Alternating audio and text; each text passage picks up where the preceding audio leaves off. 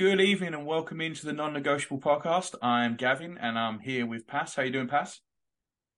I'm good, Gav. Good Thank stuff. you. Justin's going to be a little late. He's uh, in a meeting to extend Antonio Conte's contract, so he'll be here when he uh, he'll be here when he gets it.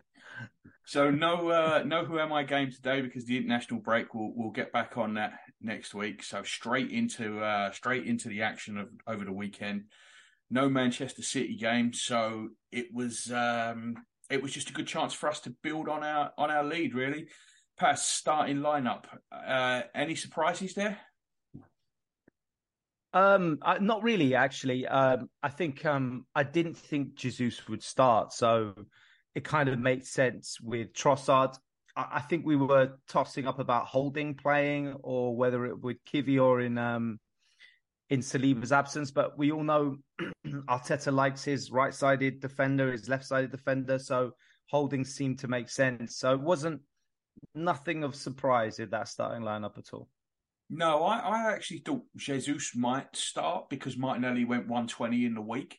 But, I, you know, with this group of players as young as they are, and especially Martinelli, it just he just seems he's like the road runner. He just keeps going and going and going and Yeah, amazing. Yeah, and it, it doesn't it just don't seem to affect him. So I guess there's not much of a surprise there. And Trossard's done well enough to uh, keep his place to justify it. I, you know, I think long term, obviously Jesus is going to come back in, and as he should.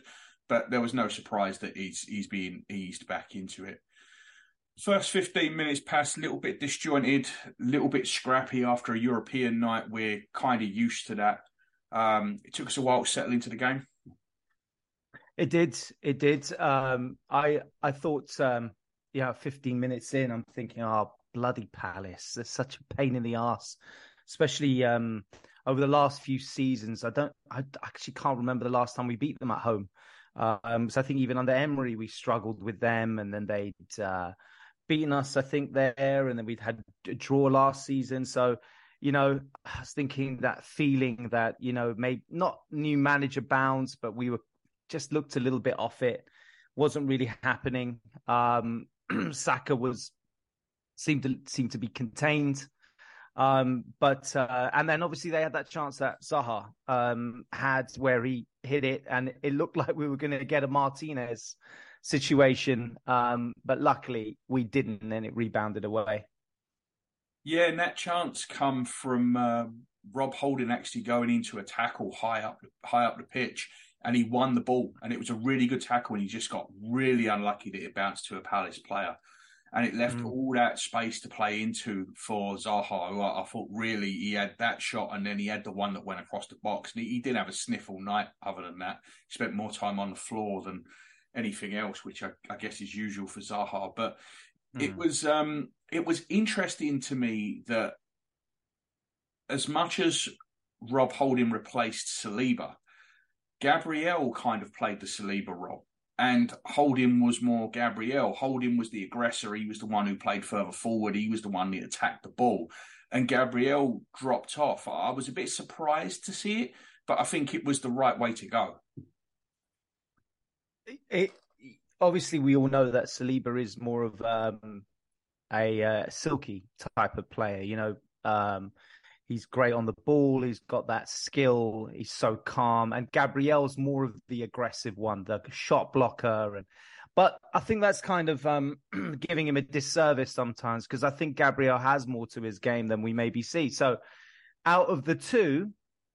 I think the manager thought, well, you know, Gabriel probably has a little bit more on the ball than Holding, and uh, perhaps is more suited to Holding to reverse the roles, so he can be more of the um, the blocker, the the doing doing the dirty work, so to speak, and leave Gabriel to to kind of fill for Saliba. But um, uh, whatever it was, it, it did work.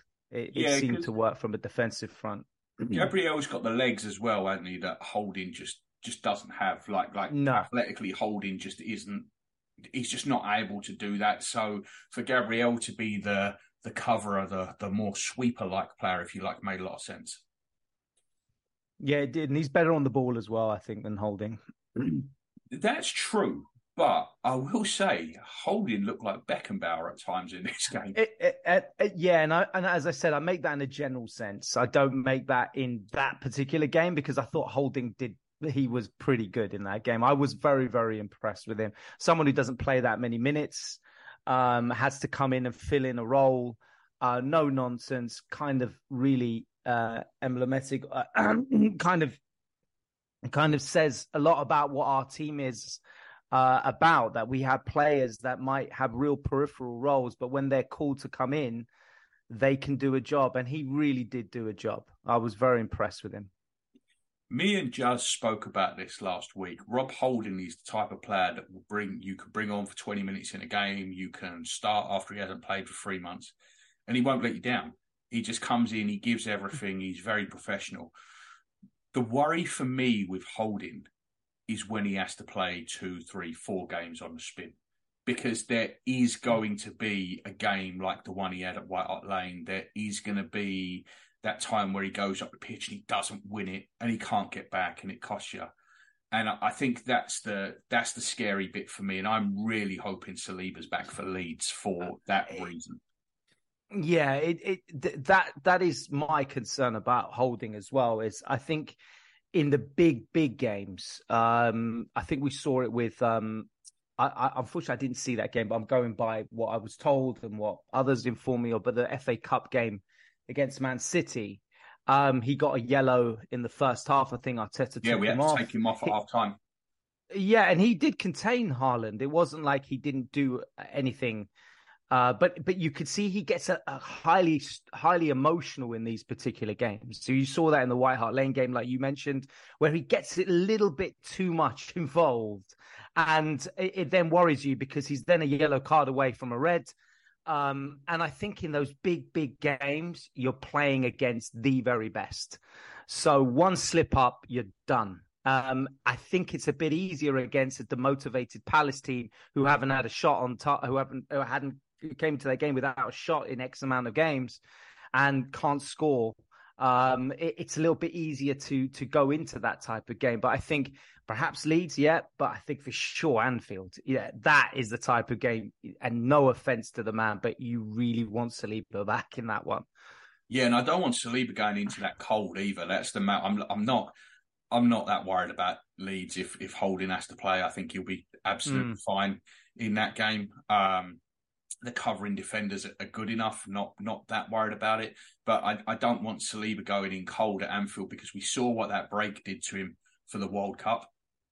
And yeah. I'm just worried that another three, four week layoff and, it, it, you know, it's going to take him a minute to get back up to the pace.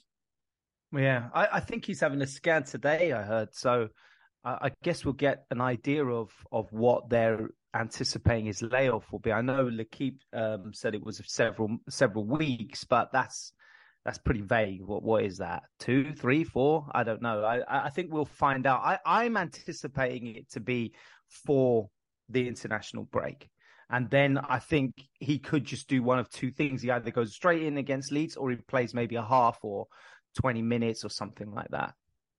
Yeah, having the five subs really helps with that because you yeah. can and and you're better off in these scenarios. I remember I remember my uncle always used to say this to me that he would rather a player who was struggling for fitness start and then come off if he needed to, rather than coming off the bench. Because if he comes off the bench, you've already wasted a sub.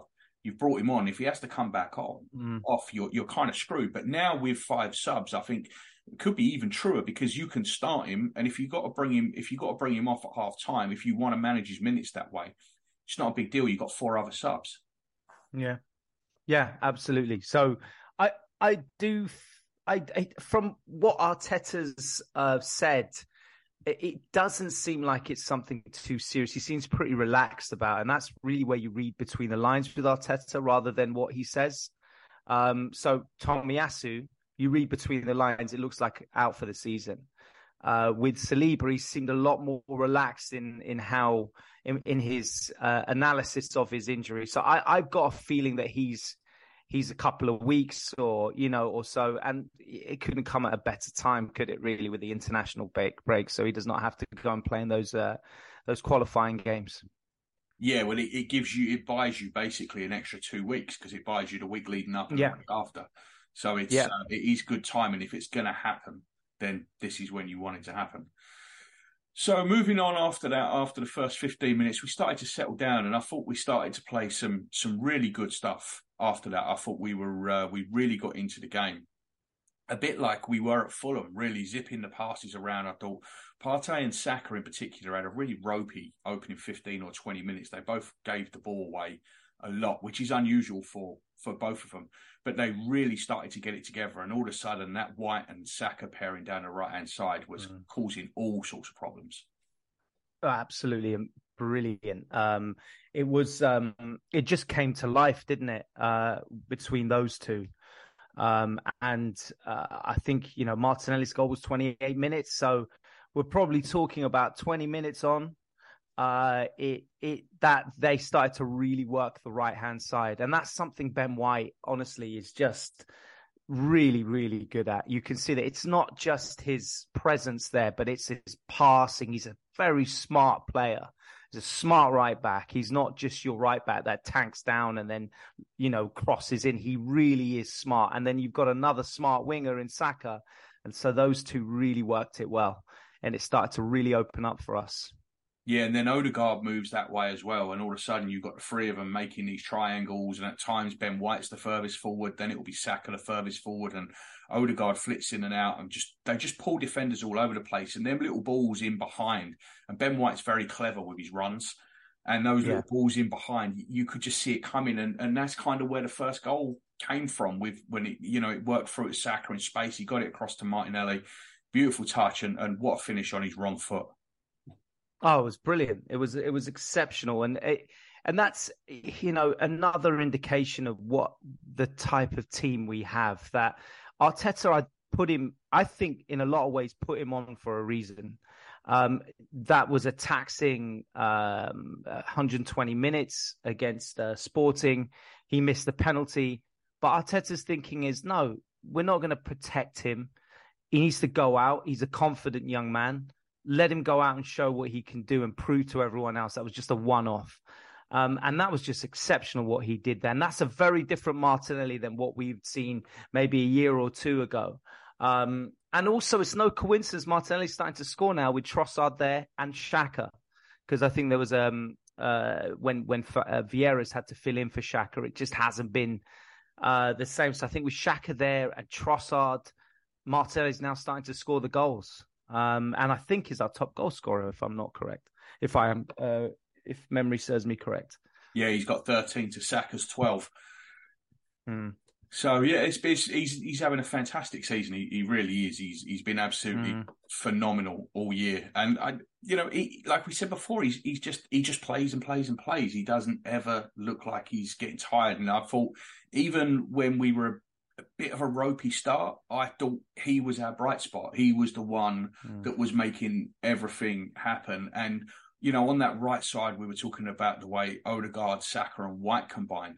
Well, we've got the same on the left with Martinelli, Xhaka, Zinchenko, and whoever it is that's playing up top, be it Trossard or, or, or be it Jesus, whoever it is that pulls out to that side. And Zinchenko, obviously, he goes everywhere, so he can pop up on the right or the left.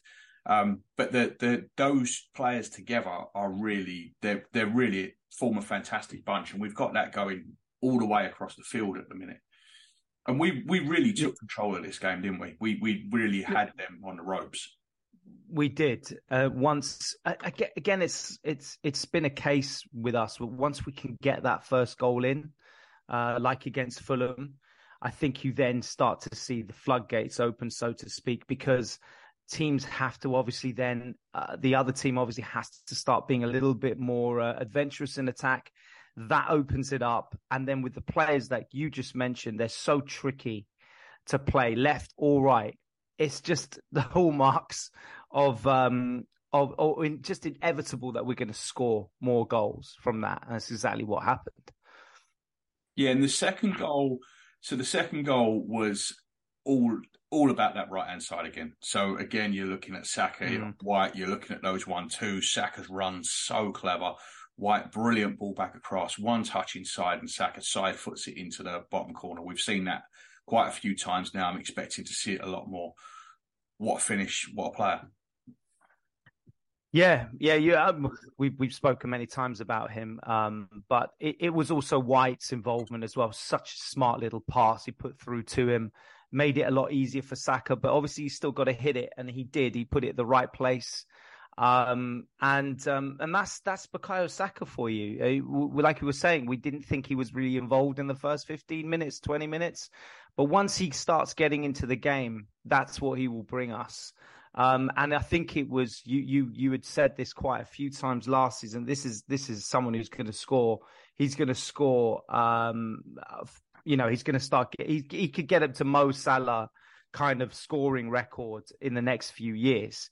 You've already seen now he's the the first Arsenal player of that age. I believe the youngest Arsenal players to get 20 assists and 20 um, 20 assists and goals um, at this point in the season. He's the first, he's the youngest one too. I think he just beat Cesc Fabregas.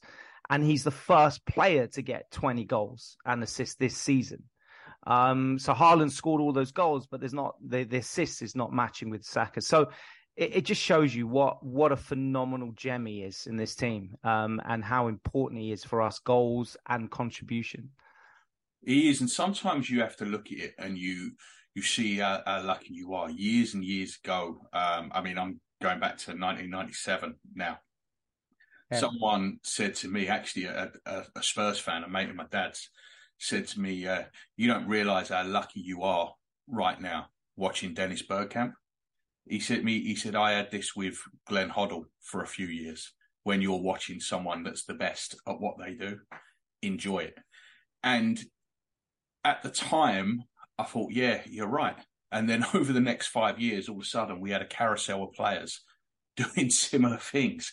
You know, he was yeah. joined by Pires and he was joined by Henry and you know, we had obviously Vieira, and you get that same feeling from this group. I think Saka is the the jewel in the crown, but you've got Odegaard who's performing at such a ridiculously high level. You've got Martinelli, and you're looking and you're thinking, Jesus, how high can he actually go? Where is the ceiling? You know, I've said I've said to you a million times. I think we've got two potential Ballon d'Or winners in this squad in, in Odegaard and Saka.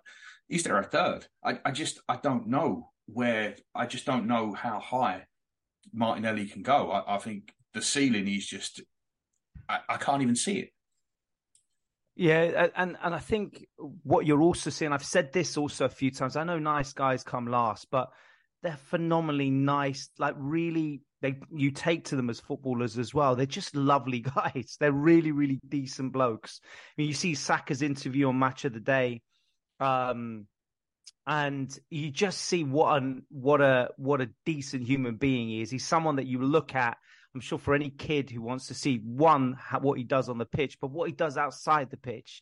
There's no, I, I, never see posturing. I don't see diving. I don't see antics. I don't see him going on interviews talking about, um, you know, uh, how you know he's been hard done by and he's a victim. Nothing like that. This kid just gets on with it, and it's the same for all of them. They all just get on with it, and it's just this is what real foot. That when you want to go, we, we've got a lot of money in our industry, in the football industry at the moment. There's a lot of the passion is taken out of it. A lot of the love for it is taken out by the amount of money that's pumped in, and the disconnect between footballers and fans. But these are your quintessential footballers that remind you of when we were younger and we used to go to the Arsenal World of Sport and get autographs from these players. Zinchenko, another one, like where we see that clip of him going past the Arsenal fans. I think it was at the Tollington. Yep. Um, and you know that connects with your fans and and just you can look at them and think you know what these are aspiring young kids you want them to do well and you feel happy to see that, but it's it, it it's rare. It honestly is rare. So we, you know, we we're we're looking at it now, and we're just thinking, where is the ceiling? I don't know where it is because mentality wise, it's spot on for their age, and I think it can only get better. That's the crazy thing about it. Yeah, I, am with you 100% on that. Um, let's welcome in Justin. Hello, Jazz. How you doing, mate? Uh, hey guys, uh, sorry I'm late. and all good, all good. We've just been going over the first half and, and that. So, so we we took control. We went in. We go into the into the break at half time. Come out and it's it's really more the same at this point. We're in complete control. I think Xhaka and Partey are completely dominating that midfield. And then the third goal, just it really was a peach when it Zinchenko into Xhaka, first time layoff to Trossard. Trossard gets it back. It was a bit of a funny finish. It took me about five watches to see if it was an own goal or if Xhaka hmm. got the final touch. But again, we were talking about the way our right flank and our left flanks work. And on that right hand side, we had White, Saka, Odegaard, really giving giving Palace a torrid day. And on the left, we had the same thing. And that was all of them involved. Yeah, it was a great goal. And uh, I just I can't sing the praises of of Trossard enough. I mean, he's just been an incredible signing. Um, you know, it, it, it uh it still shocks me that we just signed him in January. You know, he's been he feels like he's been here forever already and just fits right in so well. Um, but great goal, and it's always great to see Xhaka on the end of it. You know, um, I love when Xhaka scores. it was the end of a pretty good move as well. Um, we're playing the best football in the league. Like, you know, I, I, I I'd tell anybody that. So yeah, great move, great goal. That pass from Zinchenko that broke the lines into Xhaka in the first place. There's not many left backs that are going to play that pass. No, I mean we have a, a gifted number ten at left back, basically. Um, some of his passes and I mean his technical skill is just unreal, especially for you know a, like a fullback. So it's it's incredible. We're really blessed with with Zinchenko. We are, and it when we've faced low blocks, we've had a couple of times this season where we we had some problems. We were looking a bit static. Man, we've solved that problem the the movement in the front, the breaking the lines, passing from the back. We've the, the low block really doesn't look as much of an issue for us as a couple of months ago, and that's that's credit to the team again for yet another evolution. And we've seen a few of them, and some of them have been pretty subtle, um, and some of them hit you like a sledgehammer. And I think this one's been a little bit subtle the way the movement's changed. And it's almost a reversion to what we were seeing earlier on in the season with that left hand side and the way it's been working and long may it continue because it's been fantastic. The only dark spot on the day is something that's happened a few times recently, and that's a corner not being defended properly. As we had such a great run defending corners, I think we at one point we went like hundred and something corners without without conceding a goal. Is it as simple as teams have watched a bit of footage on us and they're changing because of the way we set up? Is it just one of them things that happen in football you get these runs? What are you seeing? Yeah, it's a it's a tough one because I I it's it's happened a few times. I I would say maybe in this case, if I was going to come up with any argument, is again it's this drop off sometimes in concentration that we tend to have. Um, we were leading, I think, at that point 3 0. And I think maybe again a drop off. It was so weird because just before that, um, there was that great moment of Ben White and Xhaka embracing each other. Um, that was because that led to the, the corner. That, that led. That's corner. what I'm saying. So yeah. it led to the corner. So I was like, kind of thinking with that, you'd probably you'd want to carry that into that corner, but it did not happen. Um, I I feel it was just a lack of concentration in this particular one. I, I think it it's we do tend to see this. We spoke about this before. I know you raised it as a concern that we have got a drop off in the second half because so much is exerted in the first, and we usually have wrapped the game up by, and then we score that third goal. I think just after the um, just after the uh, the second half uh, in the 55th minute. So I, I, think that was a lack of concentration um, because straight after that, Zaha went on and had that chance as well, and we just seemed to be a little bit um, I don't know, seem to be thinking elsewhere or maybe a little bit of complacency. But it is a concern because it was a corner, a straightforward corner. Comes in. I was hoping it was handball, but no, he he got it on his thigh, and then you know he should not be having that space and that time really. And it's another. They're another big side though, and we've we've played some big sides recently where we've we've had some problems. You know, Everton obviously beat us with a set piece, and they're they're a big team. So part of it is is that we have we do this half zonal, half man marking system, and I do a couple of times Odegaard just gets bodied by whoever he's marking. Do you know what I mean? Like he just it's yeah. not he's not trying, he just gets bodied. Tarkowski bodied him for the for the Everton goal. And that's that's what happened again here. And you, you see him he and and this is an instruction. He doesn't do this because this is what he you know what he grew up doing or whatever. This is an instruction. He doesn't face the ball when the corner's coming in. He faces whoever he's marking. He puts his arms out and he stands there and faces them. I've watched him do it again and again for every corner, and that's fine if you're built like Granit Xhaka. I think if you're built like Martin Odegaard, you're when you don't see the ball and you are not getting a running start and your opponent does, you are going to get bodied. That's just how it is. And I, I do wonder if that's something they need to look at. But Mikel Arteta is incredibly detail oriented. Yeah, why did they keep putting uh, Odegaard in that situation then? Do I don't I don't know why he's one of the I, I think it's three man markers and the others are all zonal. And I do not know why Odegaard is one of the markers. Maybe it's because they don't want him in a zone because he's heading is poor. I, I, I don't know is the honest answer. But if you watch the way we set up from corners, we have three markers, and none of the markers are our big guys, right? Gabriel, it, it's not Saliba. They're not the markers. They are the zonal guys. They defend spaces. We have three markers who key in on three players, and we do tend to give Odegaard one of the bigger people. And I just I, I don't know why we do it that way. It just it is the way we do it. You can see it clear as day, and I'm wondering if they're going to have to change that up a little bit because I, I am wondering if that's becoming a target now. Just because, like I said, if you're running, if you're getting a running start at Odegaard, of course you're going to be out of body. So I'm I'm I'm just wondering if that's going to have to change.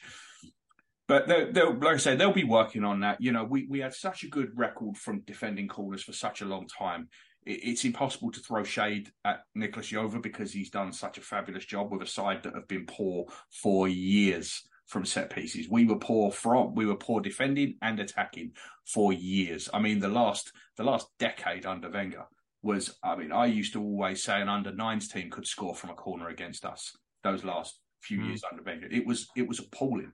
So I think they'll get this sorted out. It just might take a little bit of time. And, and Jazz, I think you're right to bring up, you know, is it sensible to stick with Odegaard doing this job when I think it seems clear that he's not really cut out for it? So we'll we'll see what goes with that. But after that Zaha chance that he that he dragged across the goal, um, which which would have been incredibly incredibly unfair on us because we had dominated this game, and if it had, we'd have found it at three two, that would have been a, a little bit devastating. But we we immediately took control again, and just the fourth goal what a finish from from Saka. I mean, first off, let's give a little bit of praise to Kieran Tierney, who we've said over and over again on this pod, well, me and Paz have, that we we think this is the end for Tierney. He came on yesterday. I think it was interesting that we ended the game with very much a second choice backline, um, with, with Partey right back. But when Tierney came on, I thought he actually looked very good. He looked engaged, and the cut back to Saka for that goal it's a great pick out. Yeah, I think for me at least, uh, this goal, not to take anything away from from Saka, but I think it was huge for for Tierney. Um, I think he really needed to have an appearance that showed that he he's not just you know like a cross merchant. Um, so to get his head up and, and pick Saka out there, I think was was great. He had a he had a really good showing. I think um, in the game. I thought he did quite well. Uh, you know, I forget how how fast he is. Tierney's pretty fast when he when he gets going. Um, yeah, I was going to say that there was one point where a ball went over the top and he caught up and, and snuffed out the danger, and it, it was it was very impressive. I thought he had a, a, really good game when he. I mean, you know, the game was pretty much dead anyway, but yeah, I thought he did he did pretty well when he when he came on. Yeah, yeah, definitely. But in you know, Saka, of course, I mean, it was a great goal to hit it one time. You know, when when it showed the uh, the replay from behind him, you know, you could see kind of the bend on it just out of just out of reach of the keeper. Yeah, uh, it started like six foot outside the post and, and whipped back in. Yeah, so I mean, great finish. You know, I mean, all the uh all our attacking players just adding all these goals, all this end product. Uh, it, I mean, it's just it's been absolutely massive for us. Um, you know, Saka again having another multi-goal game, you know, huge. Yeah, massive. He's the their confidence is just flowing through these guys at the minute, and we we're gonna need we're gonna need that for sure with this this run because we're it's about to get tougher. You know, there's no no denying that it's about to get tougher. So with a confidence flying playing like this, I mean, all credit to him. Did you um judge? You wanna you wanna pick someone out for a little bit of extra credit? Uh, did you guys already do one? Nope. You're first up.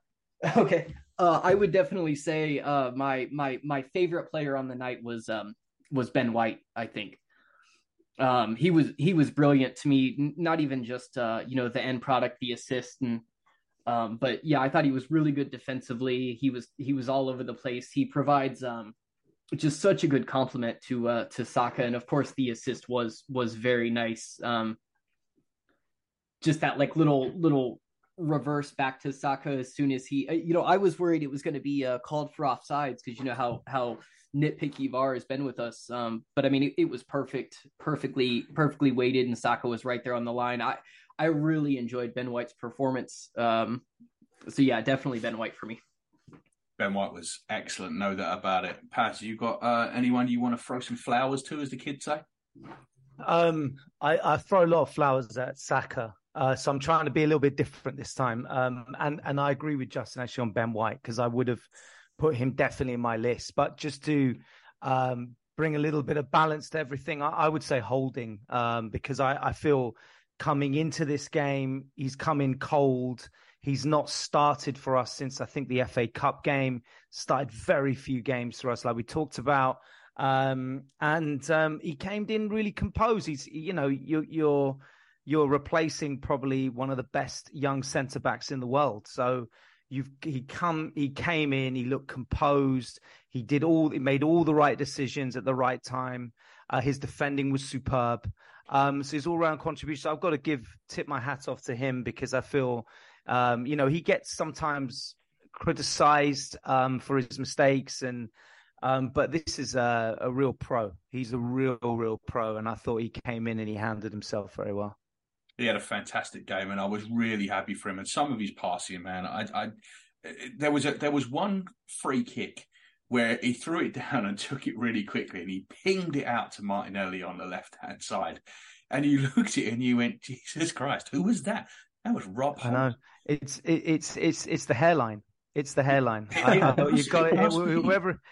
Yeah, it must be. It's a, maybe it's like a. It's He's turned into Alessandro Samson. Nesta. Samson. It's Samson. Brilliant. Yeah, he, crazy. He, he's just yeah, he really is. Yeah, I will. I will say I was really disappointed uh, when when Saliba was ruled out. I saw just a, a ridiculous amount of disrespect towards Holding. Um, yeah, and I was really really sad to see that because it's online for you, isn't it? Yeah, I mean, you know, he he's obviously um, not as good as as Saliba or Gabriel, but I mean, he's you know professional through and through. You know, like like you guys just mentioned, he can come in cold and, and be good. So it's just a real shame to to see that. I, I love holding, you know. We needed him yesterday and he stepped up. And yep. I think if we he need did. him against Leeds, he'll do it again. I mean, I'm hoping we don't, but if we do, that's uh, you know, I saw a few people. Reuell Walters is going to start and Ben White's going to move into centre back. Come on, man. Of course, yeah. that's not going to happen. Do you know what I mean? Like, first off, Arteta's not going to change two positions when he could just change one. But secondly, mm we're in a title race. He's not throwing an 18 year old kid into the title race when the easy answer is just to bring in Rob Holding. That is Rob Holding's job, is to cover for Saliba, and that is what Rob Holding did. And I, I think fair play. So mine. What about you, Gav? Mine's going to be uh, my my my favourite Granit Xhaka. I thought he had a, a superb game again, and after the missed chances a few weeks ago, to rattle back in with two goals in successive games I think it's been fantastic. He was the absolute epitome of control. And in that first 20 minutes where we were ropey and Partey was, I don't know what he was thinking. His mind was elsewhere. He was giving the, giving the ball away. It was Xhaka that steadied everything down. Mm. And I think you also saw his leadership time and time again in this game. You mentioned the embrace with Ben White.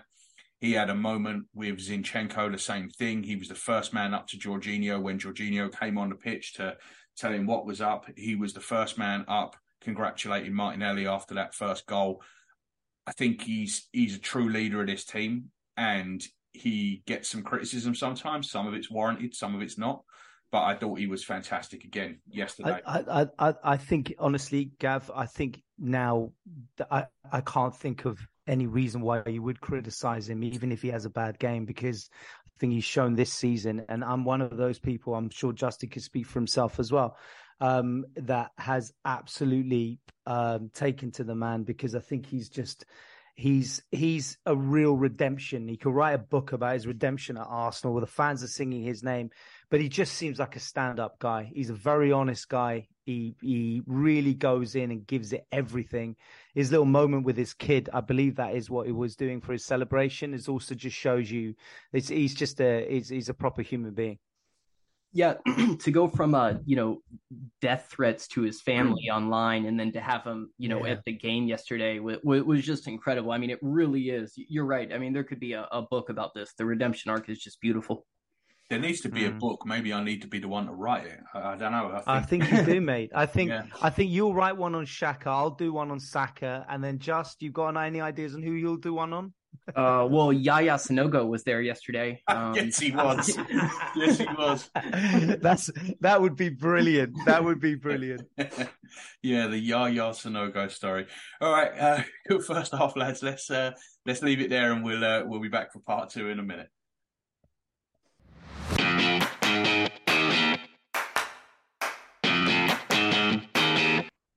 Welcome back to the Non Negotiables podcast. This is part two. Guys, I just want to touch on something here that's been um, a different view, really, on something that's been very well documented. The atmosphere in the ground is fabulous. I think the Ashburton Army have made a difference. The, the amazing journalist Amy Lawrence has done a really good piece inside the Ashburton Army um, using audio and visual, and, and it's really a fantastic piece in the Athletic. And if you haven't listened to it, then I, I suggest you search that out. Um, but I think it goes beyond that. I mean, I've got friends that I used to go with 30 years ago who are telling me that this is the best atmosphere that they've they've ever been in over there. And I think it stretches beyond that. You've seen the stadium artwork, you've seen everything that's gone on there. I just feel like this might we might be watching the first social media team.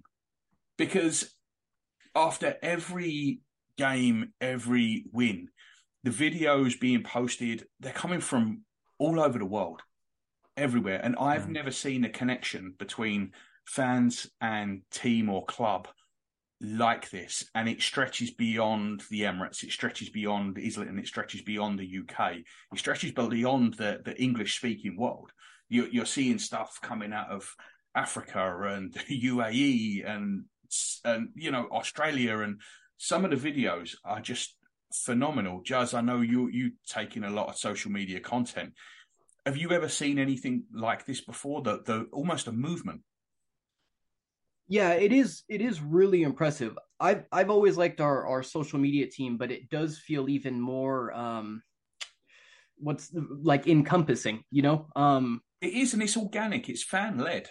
Yeah, it really is. Yeah, it feels organic, and then you know, not even just the socials, but uh, we've gotten uh, like a better peek into behind the scenes than we ever have. We had the um, the uh, Academy documentary that came out. Now they're now they're mm-hmm. documenting uh, Gabriel Jesus's return in a little documentary. That kind of stuff's just just amazing, and they're giving us a better look, you know, behind the scenes, and I feel like involving us more than I've I've ever seen a club do.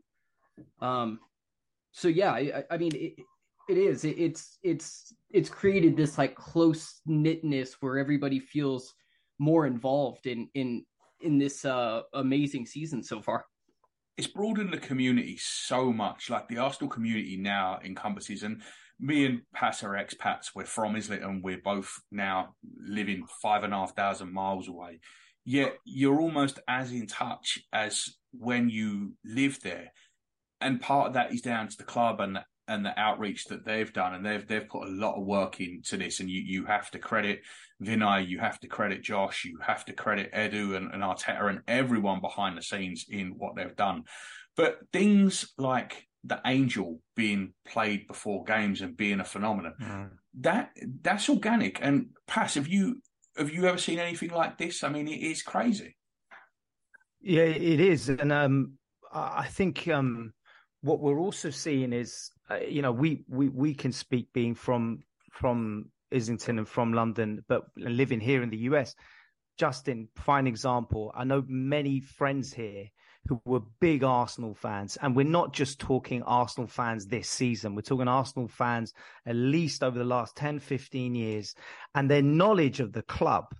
I'm sometimes ashamed because it's better than mine. They'll know who the kit man is, or they'll know they'll know stuff about the club, and there's an analysis about the way they play. There's a real understanding and and that for me is is partly because of Arsenal's reach. They've obviously reached out, but it's it's it's a historical club. It's with tradition. It's with class. It's never been a club. It's not been bought out by a petro state. They've got history behind them, and I think that resonates with a lot of people when they support Arsenal. And I think when they, um, if you look at what you know, talking here in the US, the the game against United there's a reason why that was the highest, that was the most watched game of a Premier League, um, of any Premier League game in the history here in the US, right? There's a reason for that. Man United, historical club, but also Arsenal. It's not just because they all wanted to watch United, they're watching the opponent as well. So I think there's a real reach that we've got. I know social media's help. I know there's certain fan um, fan uh, websites and and analysis, and we see a lot of it. But I, I just feel from the Arsenal end, it is leaps and bounds above the others because I've seen the others as well. I've seen the material from the other ones. It's just not on the same level. And I think I, I, I feel people, uh, also the players, even if you look at the fans that we have in the stadium, I, I don't I don't see a club that has so many diverse fans. I don't I don't see that. Even in the other London clubs, I I think we have the most diverse fans. We have the most, um, our social media is on point. We've really shored up our connection with the fans. And I think you see that from an international standpoint, and especially us here in the US. I think we see it as well. That's another point I was going to raise, Pat. You you raised about the diversity of fans. We've always been an inclusive club. Yeah. Ever since yeah. I started going, we've always been known as an inclusive club. You know, Chelsea have got their own problems that they've had for years, and it always astounds me when I see certain fans supporting Chelsea, and I'm like, how can you support a club with that history yeah. and that fan base? But yeah. it's you know we've always been that inclusive club. We've been known as it for years. Obviously, David Rocastle and Ian Wright helped push that forward. Does do you feel part of the fan base, and do you feel like if it was another club, it would be a little bit more difficult to integrate? Uh, I mean, as a Yank, I uh, I do. I in you know I mean I've been following Arsenal for for a long time now, twenty years or so. Um, but this definitely is is like the most in, included that I have felt personally. Um, and I do. I think a big reason of it is kind of the uh, the outreach and the inclusion that the club seems to be trying to do. Uh, even with the the banners they put on the Emirates, you know, having um, all the different um, you know fan clubs or supporters groups uh, logos you know that banner that's on the outside i mean it, it's just huge and it's just little touches like that you know that really you, you know make you feel more involved yeah, I think it's it's adding to the enjoyment of the season. It's making this even better. It's making it's giving it a real unique feeling. But as well, it's setting the club up for the future because for a long time, one of my biggest complaints has been we're just not marketed very well.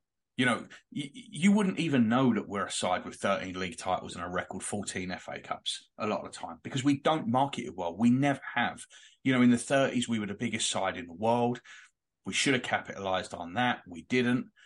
The players we've had in the past, you know, in the you were seeing in the 90s that Man United were selling hundreds of thousands of Ryan Giggs posters and bedspreads and all this stuff we had Freddie Ljungberg and Robert Pires sitting there. We had Freddie Ljungberg modeling for Calvin Klein. And we didn't make any sort of mm. use of it whatsoever. And I, I think the club are starting to become a little bit more conscious of that. And I think it's very, very late, but I'm glad to see it's it's at last. You, do you think it's because we have an international ownership now that that could have? Because you know, American owners are very known, you know, with their own sports to try and broaden the international appeal, to try and find ways to market. Do you think that has played a part in it? I know it's been a you know a recent thing, but maybe that has some impact on it. I think it has some impact on it, and I think it's also we've been a club historically that are the ownership has always been the old Etonian group, right? The stiff upper lip, mm. the rise above it. We don't need to do that crowd. Um, mm. How often do you see Ferrari or Lamborghini adverts on TV? You don't. Mm. And I think our ownership previously have taken that kind of thing. Why do we need to advertise? We're the Arsenal. And I think mm. that holds you back in certain markets, and and we are, we don't seem to be doing that now. And we've for for years we complained that. Like our commercial revenue you've only got to look at our commercial revenue against the other clubs clubs that are nowhere near us in terms of stature and their commercial interests are are coming in level or greater than ours and quite frankly it's ludicrous.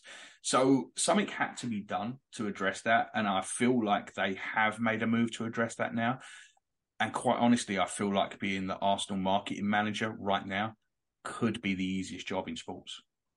With the way the club is and the partnership, especially with Adidas uh, or Adidas, if you like, for our American audience, and with the videos they put out and how much people like Ian Wright and Charlie George and Tony Adams are all getting back involved now. It's an easy job. Yeah, I mean, do you think also perhaps because I mean the counter argument is is that obviously fans and uh, appeal is perhaps in conjunction because of our performances as well. So, you know, we went through what was, I hate to call it that, but, you know, what everyone knows is the banter era for like a good 10 years, 15 years. And uh, we were kind of, uh, we were kind of known internationally because of that. Do you think this is now being more, um, we're being more, we're being recognized more because of our performances as well? Um, that they go hand in hand in that respect. Has to be right. Has to be. We're we're we're at mm. the hmm. point where we could do with an extra twenty thousand seats at the Emirates. We've spent six years with people calling it the Emirates, and looking at banks and banks of empty red seats on TV. Yeah. I, I do want to say though, yeah, I mean, of course the results are going to play a part, but um, I just I look back. You remember the uh, uh, the the kit with the the white kit with like the highbury veins. Um, I'd you know, we had just yeah. You remember the announcement video? Was that the Van that? Persie era? No, no, no, no. We're just talking oh. last season, season before last. Oh, oh, okay. The yeah, one that yeah, looked yeah. like a white kit with a nosebleed. Yeah, that one. Oh, yeah, yeah, yeah, yeah. But you know, just look at like the announcement video for a kit like that, and how much they they dig Idris through. Elba, wasn't it? Was that the oh. Idris Elba one? Was that the knife crime? The total white one? No, no, no, no. It's the one no. with the uh you don't remember they did like the marble veins? It was like a black shirt. Oh with... yes, yes, yes, yes, yes, yes. The announcement video for it was, was crazy. It was very like local and like historical, and they had you know writing mm. was in it, and and then they did the same thing with uh, the the That's new right. Bruised Banana kit. You know, they're they're definitely um there's a definite marketing push to uh bring up like nostalgia and and the yeah the videos are and, genius aren't they? Yeah. Yeah and there's definitely more effort going into it than i see from other clubs you know i mean mm. way more effort. Mm. and i think That's it's all point, playing in. You you've got everything coming together and you've got the fact that we're having the season that we're having. You've got the fact that it's a lot of young players and we're all like if you want to get the fans on side announce project youth any club anywhere in the world, the fans will back you if you say we're going to go young. Now they'll only back you until it doesn't work, but that will always get the fans on side. It gets people excited. We happen to have it, and it's working. We've got the most mm. exciting young manager in the game, and all of this is playing out at a club that already had probably the highest online presence of any other club. I think every time they do these stats, you know, there's a reason why wannabe journalists and and and you know people who who, who want to be famous. There's a there's a Liverpool guy who calls us out constantly, and people who want to be famous and get clicks. It's us they call out, and it's because of the the amount of online interaction that you get. And this has been years. This isn't just this season, but I think mm. now you're seeing all that come together and it's all coming together in such a brilliant way. And, and, you know, and in the banter era, as you said, with AFTV and all of that, it was all so toxic. Whereas this is the complete opposite, and it really feels like. I mean, there there was the whole AFTV get out of our club thing. They've been forced out. They've been forced out, and they've not been forced out by physical attacks. They've not been forced out by anything Yeah. other than the fact that no one's interested in that crap anymore. They're, they they've revamped it, and I guess that is they've they've got a few people on there now who are a lot more insightful and not as well. You can't be aggressive about what the way we're playing at the moment, but you're right. They they were basically famous because they had certain people who would come on and just go to town on Arsenal. And that was the only reason they were getting the views. Because if you look at the most views for any of them, their their, their main uh, uh, the main fans that would go on there were, were just because they were chastising Wenger or they were chastising the club. But that's not really something you want to go down as part of your part of your appeal, is it? Uh, um, into a very diff- a different kind of model now, especially a lot of fan forums. The only thing we're missing, though, Gav and Justin, is to go to um, a stadium and record ourselves watching a game. That's the only thing I'm missing from Arsenal content. I see maybe maybe when we concede a goal or something like that, because everyone needs to see your face. that is the only thing missing from our content, though. I don't see that on there. So I would like to this ask is. This is what I mean. We all know the two Muppets you're talking about, right? Yeah. But this is but this is what I mean. Who is watching them? Because I tell you what, it ain't their own fans who are watching it. It's us, and we're watching it and we're laughing at. That's right. They're And they right, are but they are fine with getting publicity. Yeah, they are fine with yeah. that, and that's what Yeah. AFTV were. That's And, uh, exactly what I was mean, AFTV was doing. You yeah. you said you said that they've they've changed, they've morphed into something else. I didn't even know, and the reason I don't know anything about them is because it's not being shared on Twitter anymore. Because No, there's no, no. one out there finding them videos funny. No, Yeah. no, that's that's hundred percent correct. The amount of views they're getting is far less Well- than what they were getting before. I mean, what do they have to complain about? You know, at this point, I mean, we're you know not only on the pitch results, but I mean, I feel like even our our back office, we've just got everything in order right now. You know, um, yeah, it's nothing to really complain about. You know, No, there's not, and it, it's it's shut it down. Like I said, it's it's been shut down organically, and I, I think it's Mm. fantastic. And now you're seeing rather than seeing pieces on the the leeches from AFTV, you're seeing pieces on the guys from the Ashburton Army who are who are creating an atmosphere, who are doing incredible charity work behind the scenes because that's part of the membership. There, you have to do charitable work, you have to do community work, and I, I I just I think it's fantastic that that's the way we've we've gone as a club. I just I wanted to bring that up, and I I thought it was just something I've been thinking about over the last few weeks. As you know, Yeah. as mm. the weeks go on, and you see more of this, the after game montages, the views from all the different areas of the stadium, the views of people in Kenya supporting Arsenal and showing you know showing the celebrations after the Reiss goal the other night, and and all that stuff. It's it's just it's something that I just thought was worth bringing up because it's it's not something that I've seen before and I just feel like we're we're the first this season. We're kind of the first team that's really being carried along by a social media wave, and the inclusiveness that it's bringing, I think, is is is just amazing. So Yeah. we'll touch on the uh, the international break now, which I think is you couldn't. Uh, all international breaks are stupid. I think all all three all three of us agree on that. Um, we'd all like to see the end Ban of international football, yeah. Absolutely, I, I don't see the point of it. We're now getting players from everywhere playing for every team. You're getting foreign managers in charge of sides. What's the point? I, I don't see how it's nation versus nation when the team's Danish, but half of them come from somewhere else. The manager comes from France. I, I, I just, I don't know. It baffles me. It's just a Mm. random collection of players at this point.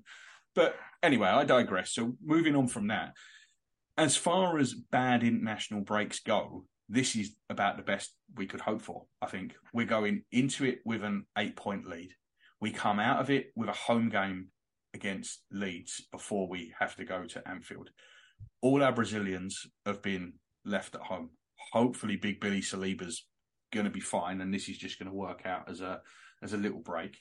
Zinchenko, we're always worried about. I don't know if you guys saw this or not, but he only plays one game. It's at Wembley, and their their training camps in Brentford. So so so Oleks ain't got far to ain't got far to go. So I think it's it, you know just as far as international breaks go, this is about as good as they come. yeah, I'd have to agree. Um, we're in a pretty good situation. The only one that I'm I'm I've kind of got one eye on is uh, uh, Thomas Partey with uh, with with Ghana. Um, they have two games against uh, Angola, one at home and one having to travel to Angola. and you know, just with his recent history, that one makes me a little nervous. But I think you know we're in we're in really good shape everywhere else. And the Zinchenko one's a good point. You know, um, him being so close, not having to travel far is is is great. Um, one thing though about you know starting to get really good, uh, like I'd say we are right now, is we are going to have to deal with inter- international breaks a little bit more. I think uh, you know the the club hasn't really had that many players having to travel, you know, in, in recent seasons, and um, so I think we're going to start seeing that more and more, uh, you know, as, as we get better. So for sure, and and Paz next year with being back in the Champions League, and I think it's safe to say now that we will be in the Champions League next season, seeing as we've already got the same amount of points as last year when we were what a point mm. off, and there's ten games to go. So being in the Champions League, people are talking about bigger squad, bigger squad. The way I see it, there's going to be less games to go around. It's um that that is that's right, and um I, will just going back to Justin's thing. Uh, other players, Saka, I, I worry for him because I think England use him a lot more um, and and they're into they're actually uh, competitor um, European Championship games. I think one's Italy, uh, so I'm not I'm a bit worried about that to be honest. But um, yeah, uh, I I think uh, the, the, squad thing is is is interesting. I think for next season my main concern about the squad is just improving quality. It's not so much quantity; it's the quality that we have. Because uh, in the Champions League, we can't rotate um, the way that we would in the Europa.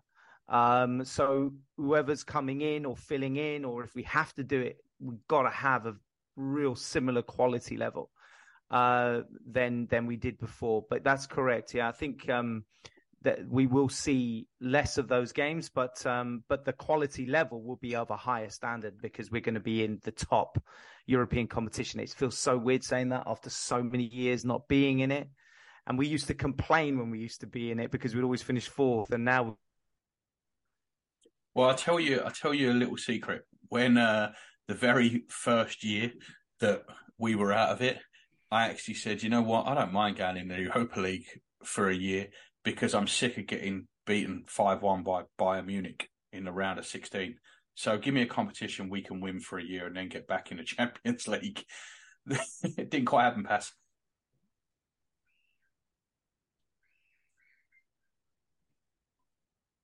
We seem to have uh, lost Pass for a second there.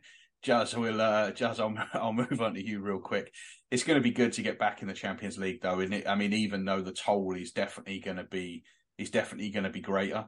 It's uh, it, it's going to be great to be back there. Yeah, and I, you know, I felt the same way as you did about the Europa League.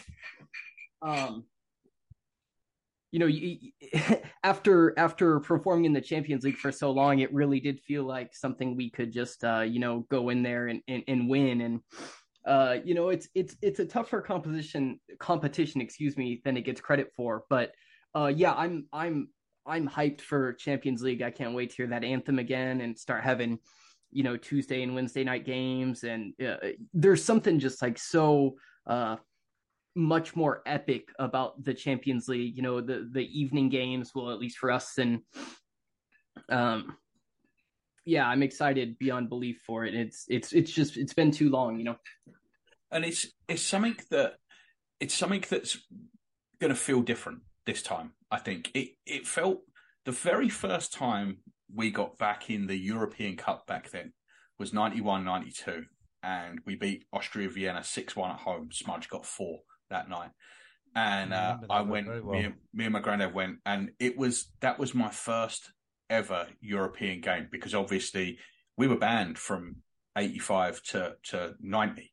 Um, so our my first experience of European football was that night, and it was sensational. And then one of the worst I've ever felt was after the next round against Benfica when Benfica, yeah, yeah when Isaias scored two in, in injury time and and knocked us out, and and I felt awful that night.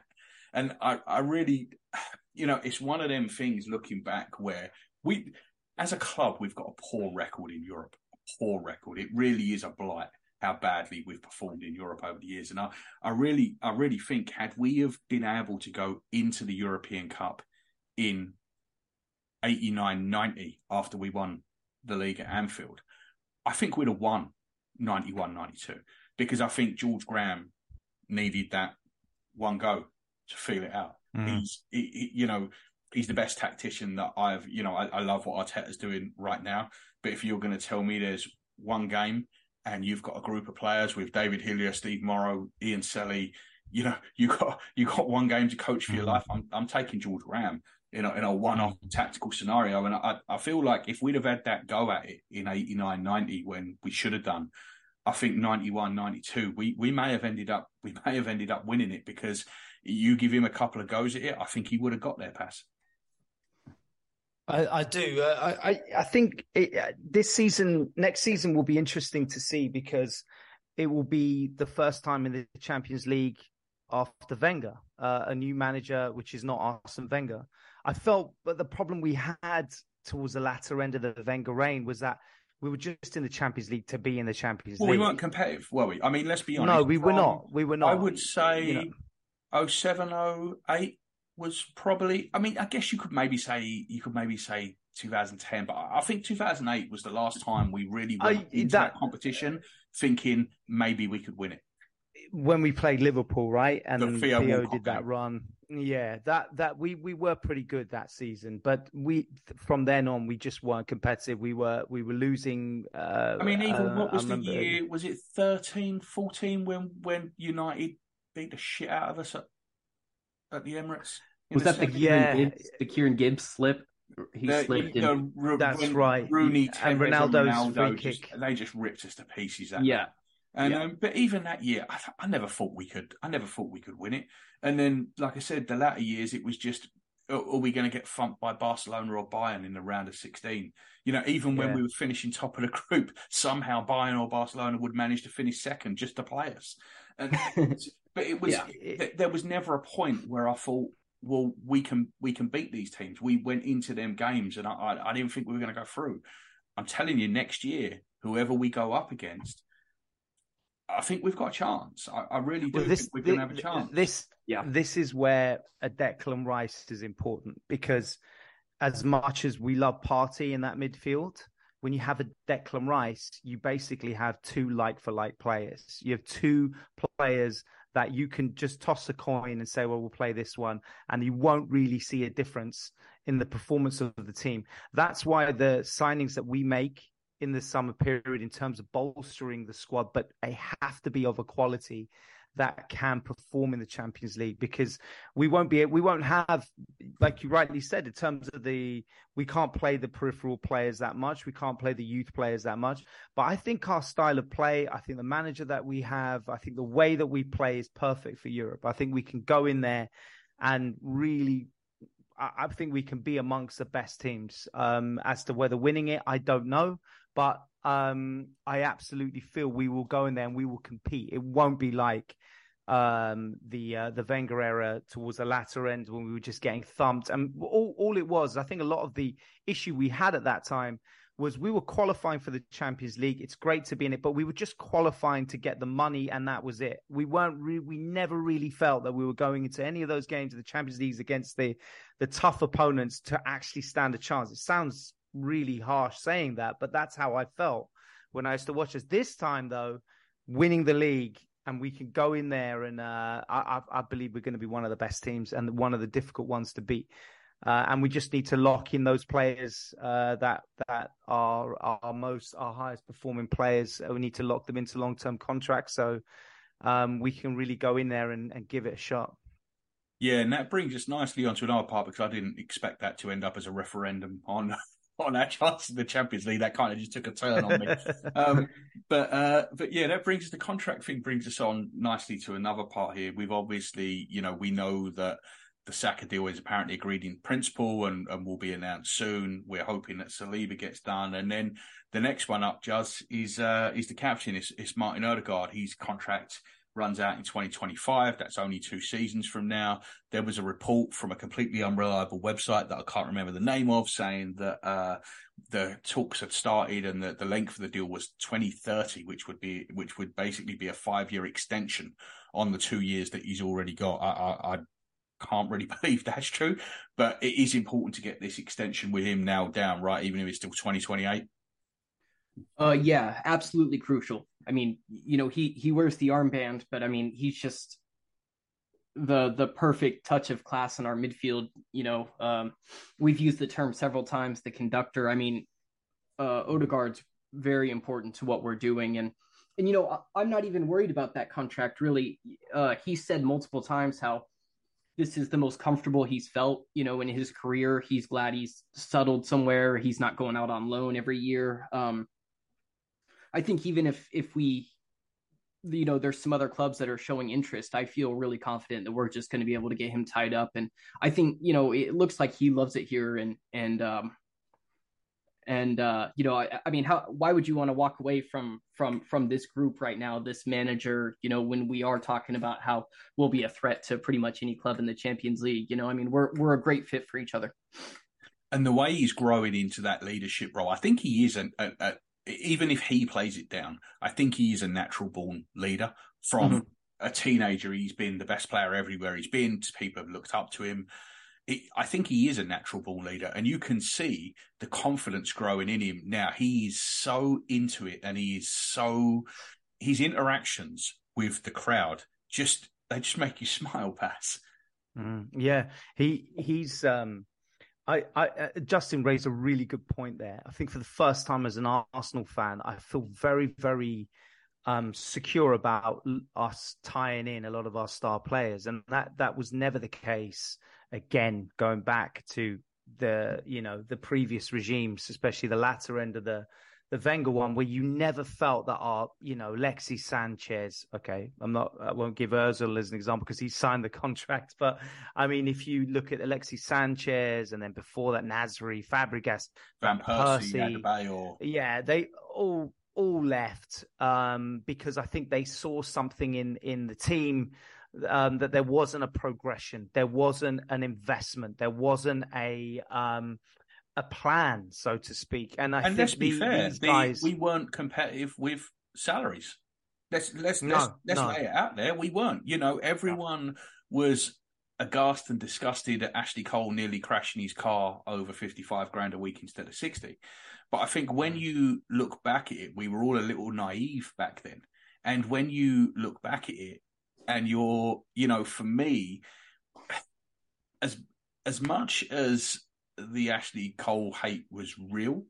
I do find myself looking back now and looking at the club and going, you let the best left back, certainly in the world at that time, possibly the best left back that's ever lived, you let him walk away for five grand a week.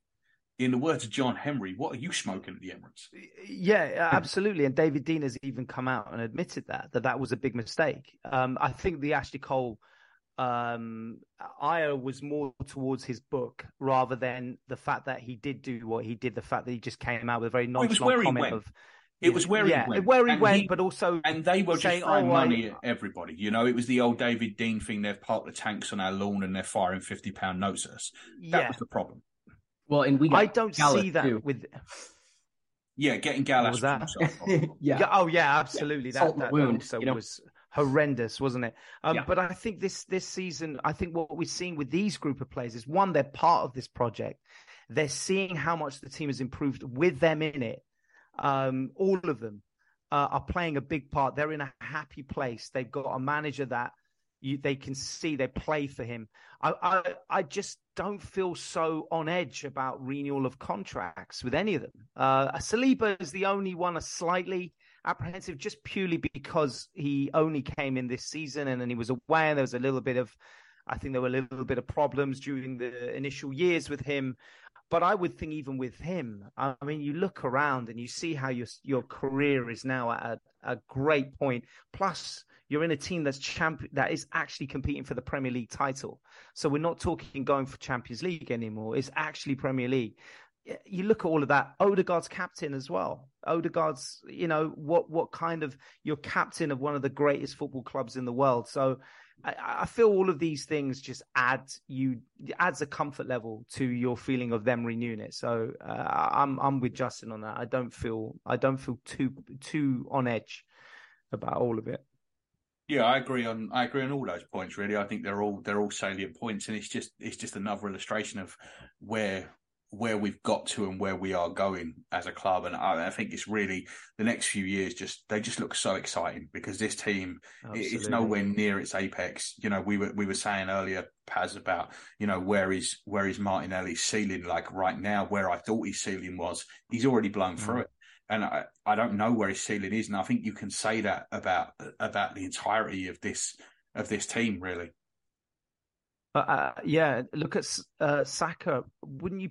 I mean, besides Harry Kane, wouldn't you say he's probably one of the most important players for England at the moment? I'd I think he's say that. England's. I think he's England's best player by a mile, including Harry Kane. I, I go back to it a few times, but the France game, we're playing. They were playing the world champions at that time, the team that got to the final, and he was absolutely running the show. Which Uh, makes so it even I- more bizarre that Ben White doesn't get called up. Because to me, I, think yeah. Saka is England's best player, and they need to do everything they can to get the best out of Bukayo Saka.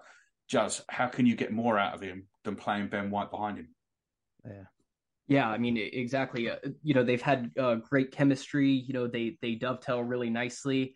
Uh, shocking to me. You know, uh, I mean, you know, you guys are are English, so I'm I'm sure you you follow more closely than I do. But it just seems like Southgate's, uh, you know, got his got his favorites, and and that's kind of you know that's that. Yeah, and even you know, even I wouldn't like. I don't think Ben. I don't think Kieran Trippier is better than Ben White, for example. But even if he was, I think just to get White and Saka together, pass. Doesn't that seem like the sensible sensible move? It does. Um, the thing is, it's uh, you know, if you look at uh, going back, Justin could obviously understand this as well. But like the Dutch teams, the good Dutch teams of the past, they were all based on what Ajax, more or less, Yeah. and they all played together in a system. So I think if you've got players that are at the moment at right at the top of their game, they have good synergy between them. Um, why wouldn't you want to incorporate that into the national team? But I think also going back to why Ben White, he left for whatever reason it is. From from what the rumors suggest is he it's something to do with uh, the coaching staff at the England one. He Yeah. probably looked at our, he probably looked at the Arsenal, probably looked at the England setup and thought, what kind of shit is this that I'm being taught? And I'm I'm here at Arsenal and look at the level and the standard that I'm being given here uh, in terms of coaching and training, and then I've got this bullshit. What's the point? And I'm on the bench anyway. That's Yeah, probably what he was thinking. He thought, well, you know, fuck this. I'm going to go back. I'm going to go back to where I feel happy. And and if you know, and if Ben White's fine with it, and it seems like he is, then I'm happy with it because the less of our players playing international football, the You can never I tell am. though with Ben White, can you? If he's No. happy, but No, exactly, exactly. I mean, it's no good watching him give an interview on it. That's for sure. So, I love his interviews though uh, Yeah. with Jan Åge Fjørtoft. They're the best. yeah, yeah. Uh, All He- right, guys. he's got to be one of my my favorite current players right now. I really Yeah, like. he's him. Like, brilliant. he's just he's you know brilliant. As a character, he's he's he's phenomenal as well as a footballer. But just his Yeah. character, Yeah. he's, he's Yeah. highly amusing. All right, guys. Well, let's end it there, um, and we'll uh, we'll be back, we'll be back later in the week for another little pod. Maybe we'll look at how uh, how our guys have got on in this pointless international football. Um, so uh, it's good night from me. Good night, guys. all right. Good Cheers, night. Kev. Good night, everyone.